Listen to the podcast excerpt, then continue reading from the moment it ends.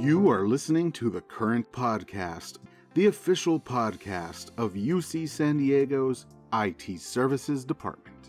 I'm your host, Miguel Rodriguez.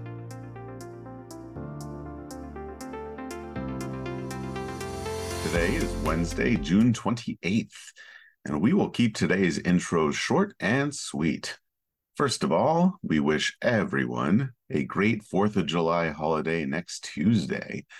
Considering the shortened week, there will be no new podcast next week, Wednesday on July 5th, so you have extra time to dig into my engaging discussion with our Chief Information Officer, Vince Kellen. So let's get to that interview. Six months into 2023, and we're here with a revisit from our Chief Information Officer, Dr. Vince Kellen. Welcome back, Vince. Thank you for joining me. I'm glad to be here, Miguel. Thank you. It's been six months since uh, since you were on this podcast. Uh, I figured we would start with something fun. Um, mm-hmm. For 2023, what are some accomplishments you think that we have done as an organization? Well, uh, you know, uh, obviously rounding out and completing what I'll call the COVID track mm-hmm. has been a big, big part of what we've done for the university, and that's a big thing. I think going on three years now post go live on the Oracle Finance solution, and then several of the other projects around that have gone well. I think a lot of the data warehousing activities have gone really, really well. I want to give a shout out to some of the research areas under Valerie in that because they've been progressing quite nicely with services and some things they've been doing there. And of course, we're all kind of mourning uh, and rejoicing at Mike Corn uh, leaving us and going to the NSF. Uh, so we're glad to see him get to a great position with the NSF, but we're kind of sad to see him go. Uh, so I think our unit is doing very well uh, in all of this. And we're going to be uh, hopefully coming to a decision here on the last bit here, our student information system. So that'll happen shortly. And then once we complete that, well, that will complete all of the ESR. That program will then shut down uh, formally. Uh, so another two years, a little bit longer, uh, that'll all disappear. But the reality is, it's kind of gliding down bit by bit right now.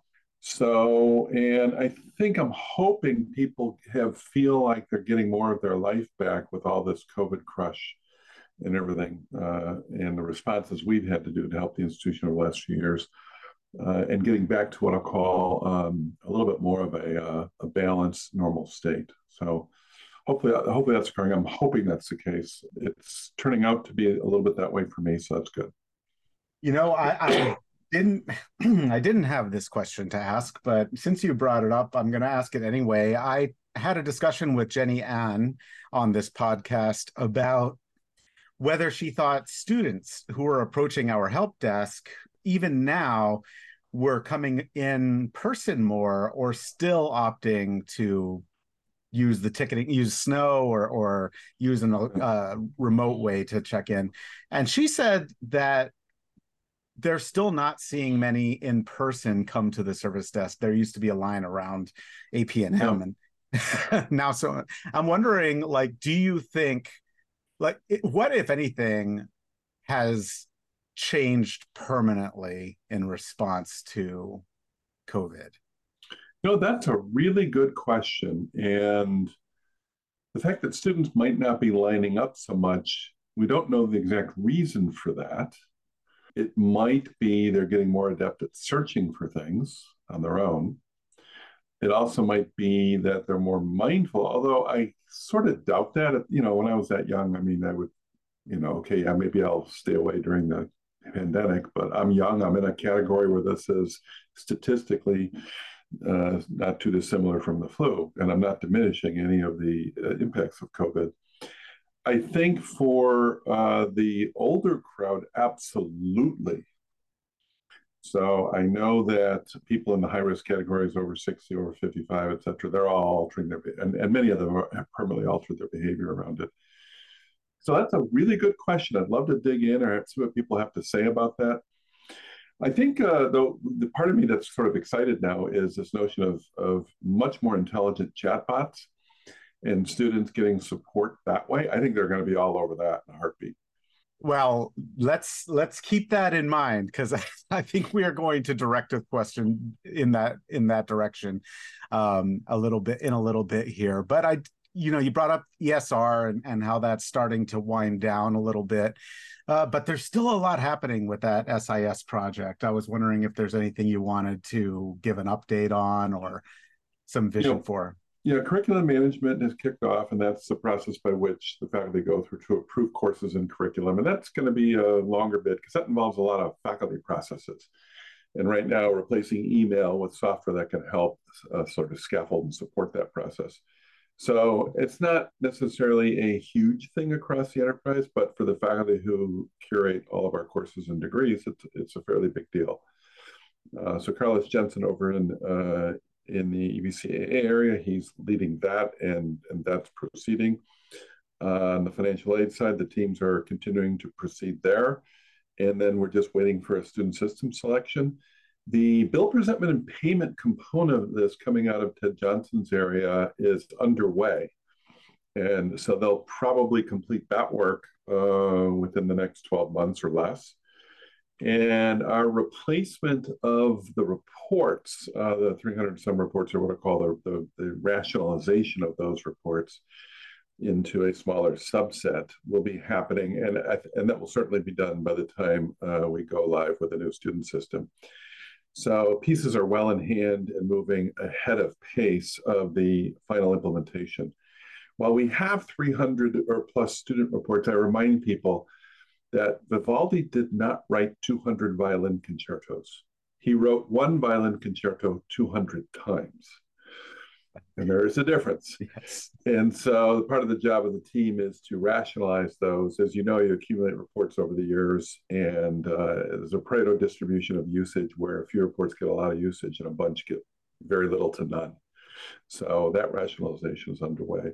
So yeah, there's a lot of work going on, um, and I think we've got a real good plan uh, to do this in a way that uh, gives us the advantage of using the clock to our advantage, meaning the schedule, and get as many things done early as we can.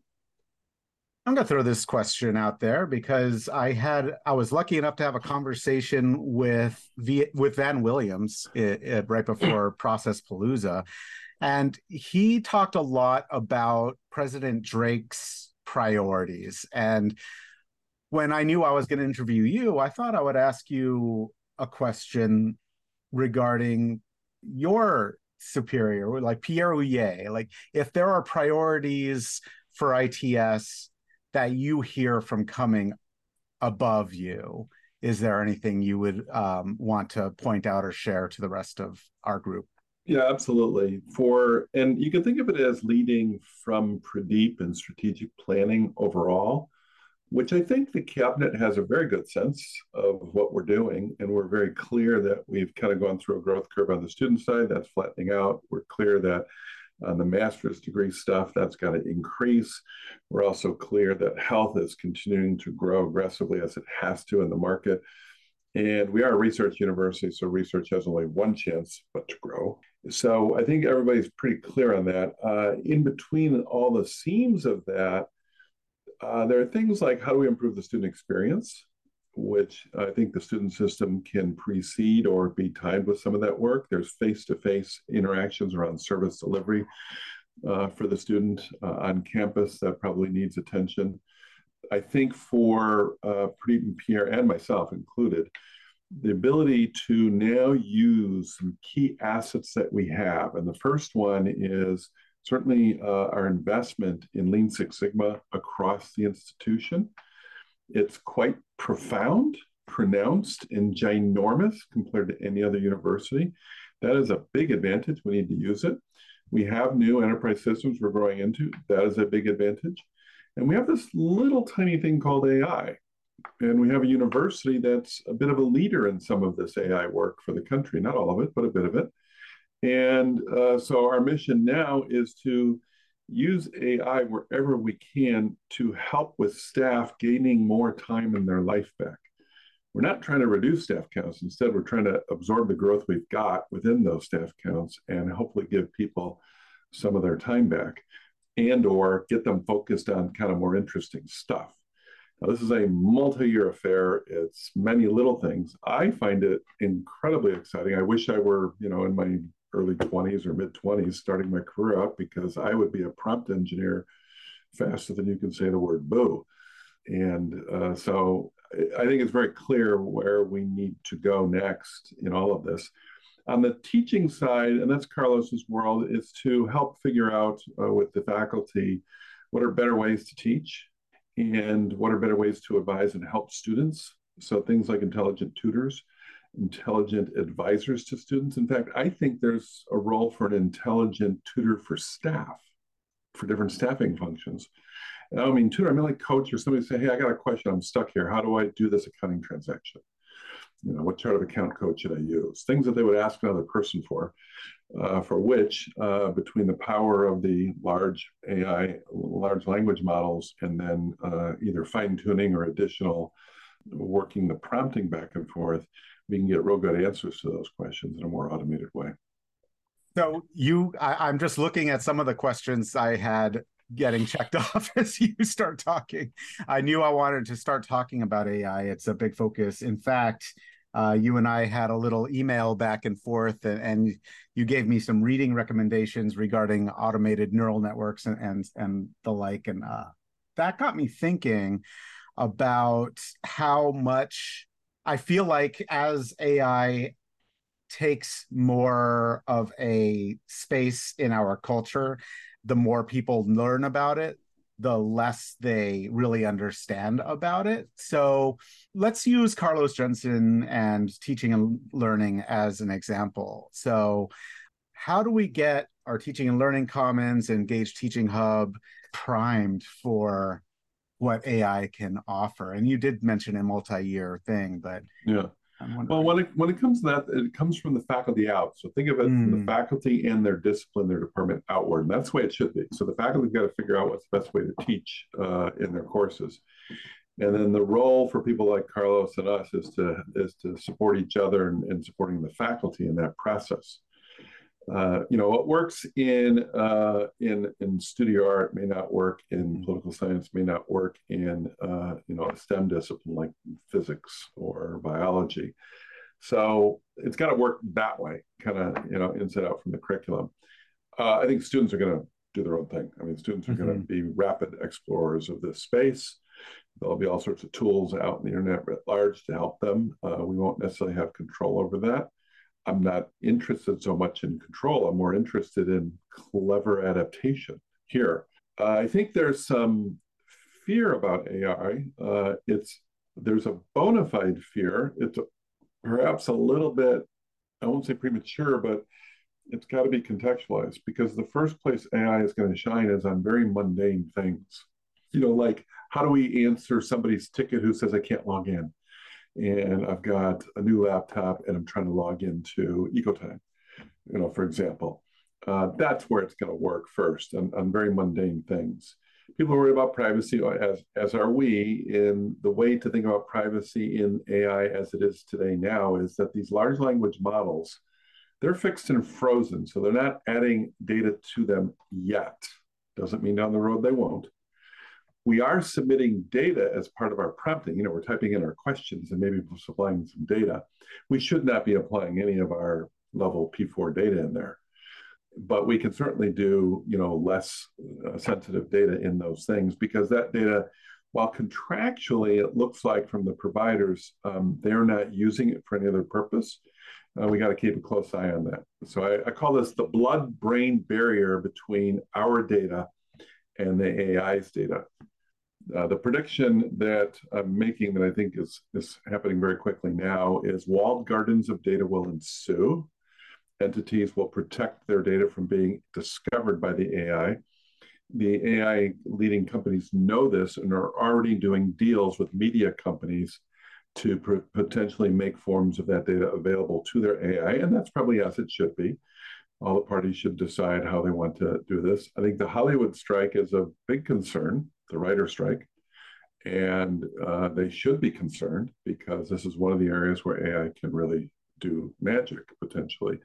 And if there's any industry that's more formulaic than Hollywood, it would be IT. and so now this the, the number and what, what you've got to remember in IT, the number one task where AI can shine the most is in writing code. Mm. So getting our unit to adopt, uh, hopefully we're going to adopt a GitHub Copilot here shortly, and getting us to use it. This doesn't mean we're going to have reduced numbers of staff. What it means is we'll get through our backlog, hopefully a little bit quicker. Uh, most of the large uh, software shops are already doing this in a much bigger way and getting to be more productive with their work.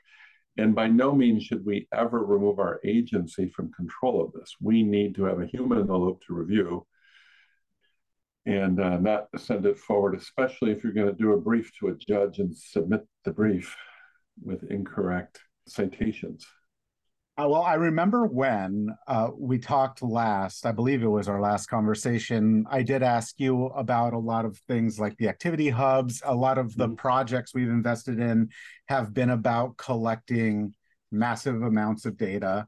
And I'm uh, wondering if AI would be one of the answers toward okay, if we have these repositories of data, would AI help parse that categorize it, interpret it, analyze it, and that kind of thing. Yeah, absolutely. And uh, use cases will come forward um, either by us, by our own uh, piecing together an AI pipeline around this, or by vendors who will offer solutions. An example is IBM wants to endow into Cognos the ability for you to create a workbook based upon verbal input.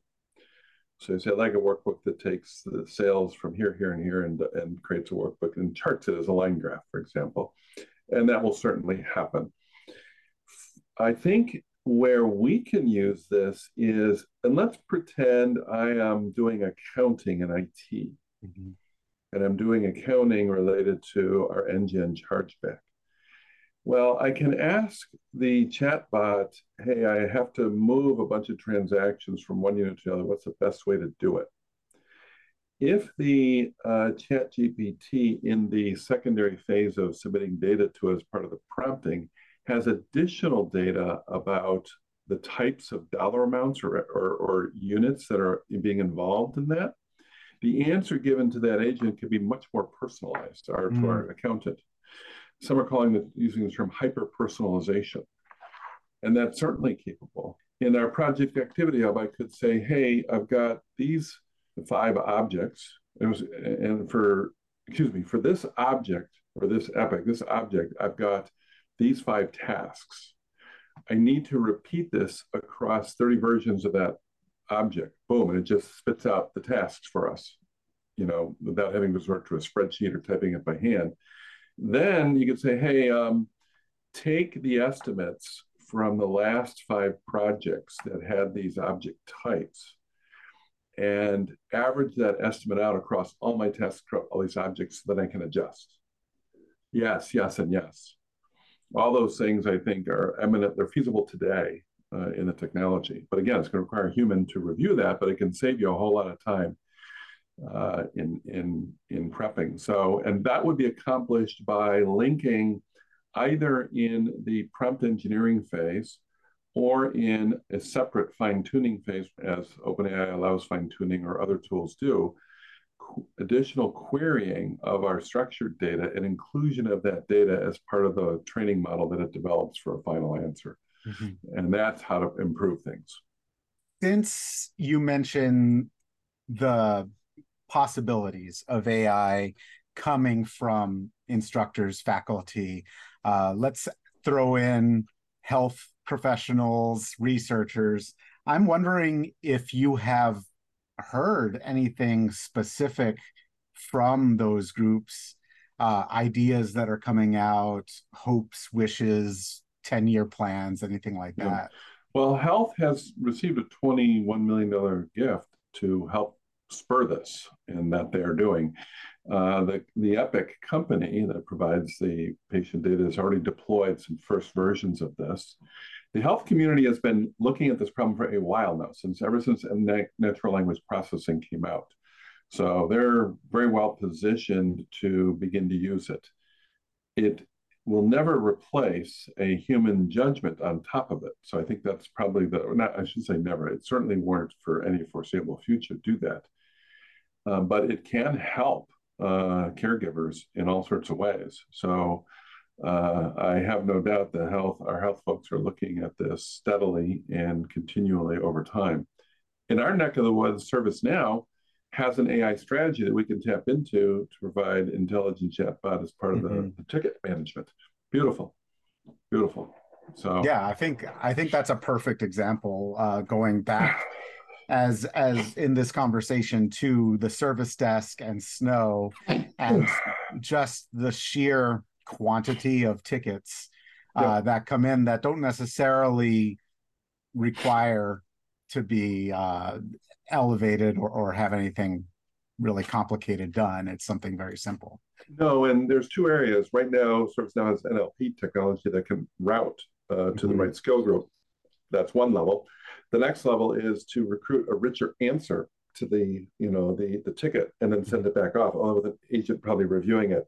An automated chatbot would do the same, sort of without a human in the loop, but allow mm-hmm. an escape route for the person to say, "Hey, let me talk to a, a bloody human now. Thank you."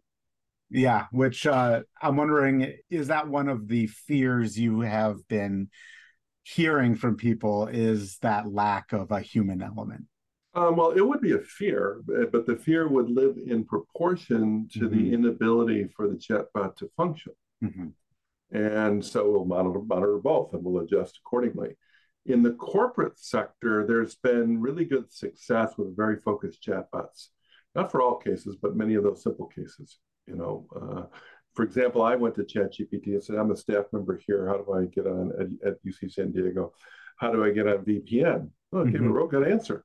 Yeah, because it knows our website. So the answer was spot on, and you know things like that are really good for it. Yeah, that I would be very interested in seeing that happen, frankly. Is there anything else that you have in mind regarding uh, short term changes that we might see from this technology? Organizationally, no. From mm-hmm. technology standpoint, it's working out what I'll call the AI integration layer because there are tools now like LangChain and others mm-hmm. that are popping up to do that and we need to tap into those, knowing that this is a very volatile area for the next few years. So that's okay. That means if we're going to do our own things, we're probably going to stick to less expensive open source things, give us more control and flexibility. We'll obviously work with you know the Googles and the Microsofts of the world and what they're doing in ServiceNow, certainly. So it's more of uh, you know that piece. I think on the organizational side, to take advantage of AI, remember we started this conversation with Lean Six Sigma investments. Mm-hmm. In the case of IT, process improvement and what I call team philosophy, and uh, you know what service owners and frontline managers uh, their their checklist of the key things we need them to do, the things that our senior manager that we want, and our sort of our values we have as a working unit. All those investments in organizational capital, we call that organizational capital or human capital, are extremely important for getting the benefits out of AI. You most or you just can't if you're in a, another university or another company, you just can't give yourself a shot of AI. Yeah. You also have to improve the humans and the, and the, the nature of the organization and the quality of the organization, the people in it, in order to take advantage of it. And those investments uh, we've been making, will continue to make. The university has made a bunch of them sort of, I won't say unplanned, but not carefully top down considered. Uh, but they're fortuitous for us. They give us a great advantage. And so we need to take advantage of our people in the process and continue to invest in them. Well, I do remember one thing that you said was that AI is a mirror to us based on what we collectively put into it. Um, and and so I think that that's an element to what you're saying as well. Yeah, right? yeah but things like you know do we have the do we have the proper skills and ability in staff? Do we give uh, staff the opportunity to learn? Do we provide some off the job training and on the job training for people? Do we carefully select people that fit with the way we do things here in it the type of skills in that? Do we have a degree of autonomy by our teams to sort of be masters of their own service set their own service improvement plan develop their own measures collaborate with each other? Do we have a collaboration approach that allows people to work fairly uh, laterally without fear of you know crossing into forbidden silos, so to speak. Those are all very, very important things to taking advantage of new technology like AI. So th- this is we will start wrapping up here, but one thing that we both know is we have record enrollments. Uh, we're growing quite large in terms of our student population. And the UT, in true UT fashion, just the words they used were seemingly endless growth for UC San Diego, including a new student union, 2,400 bed com- camp, uh, complex. Um, my question for you is the role of ITS in keeping up with that growth and what we are doing AI yeah. side to grow and, and uh, evolve.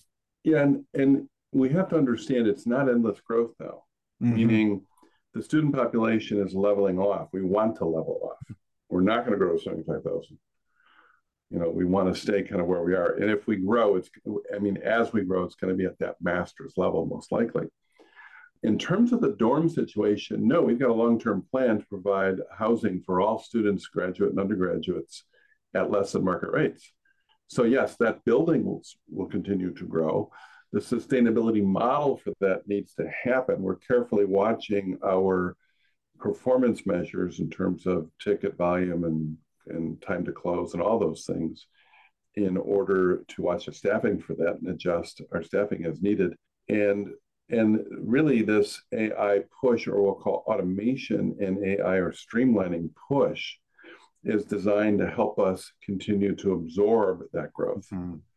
So all those things play a role. Uh, it's not an endless runaway abated growth. uh, and I have great confidence in Pradeep and Pierre and exactly how they're trying to watch those numbers and, and true it out. It is absolutely the case that the bigger we get, the more advantages we have for as an institution in terms of cost and other things.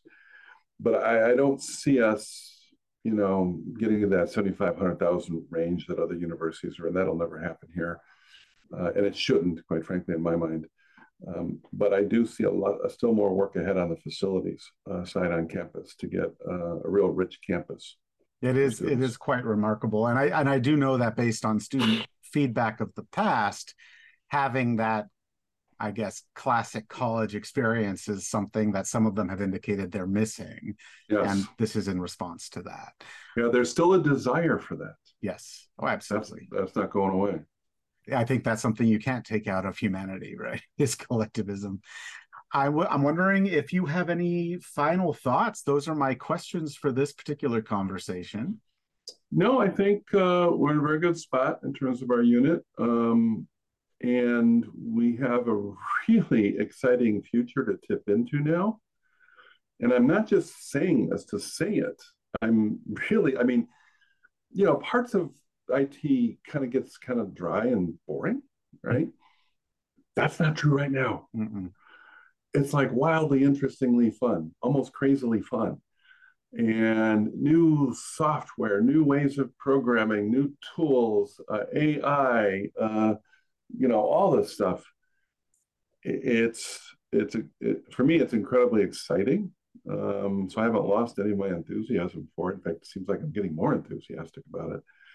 And uh, so I just tell everybody, you know, uh, let's work on our, let's continue to work on ourselves and our processes and giving time back and finding efficiencies and little things we do. If there's chaos or craziness in certain processes, point them out, see if we can streamline them. And you know, we know certainly in some key administrative processes, such as HR processes and some of our mm-hmm. accounting processes, we have work ahead of us in there. And I'm out there with Terry Winbush, and she's actually become a, a co AI tiger mm-hmm. uh, uh, as she's been exploring the potentials of the technology, and she's excited. So the final words would be, we're in a good spot. I'm, I'm very grateful for, I don't call the end of COVID, but something that looks a little more normal. And probably more importantly, a leaning into all the new technologies and especially our ERP infrastructure now and our mm-hmm. data warehouse infrastructure. None of this is obviated by AI. It's this enhances AI because the crisper data you give AI, the better the AI is. So I view this as entirely synergistic. Uh, so it's a great time to be here. It's a great time to be in IT. Hopefully, everybody can feel optimistic about it. If not, raise raise the hand, and hopefully we can uh, uh, get you uh, get you excited. I think I think there's a lot of inspired folks out there, and I look forward to learning more. I know for my own personal curiosity is number one. This is all I'm in a curious stage about where we are, and I look forward to seeing where it goes. Yep. Cool. Well, th- thank you so much. Happy solstice. Have a great summer, and yep. we'll talk soon. Thank you, Miguel. I sure hope you're enjoying this podcast. Remember to let your fellow IT services staff members know that this podcast exists. Get everyone to subscribe on iTunes, Stitcher, or wherever you can get your podcasts. This podcast is a collaborative effort, and we want to hear from you. If you have any ideas for podcasts or topics, send them to me at its-podcast at That's it for today. Keep an ear out for the next episode of The Current Daily.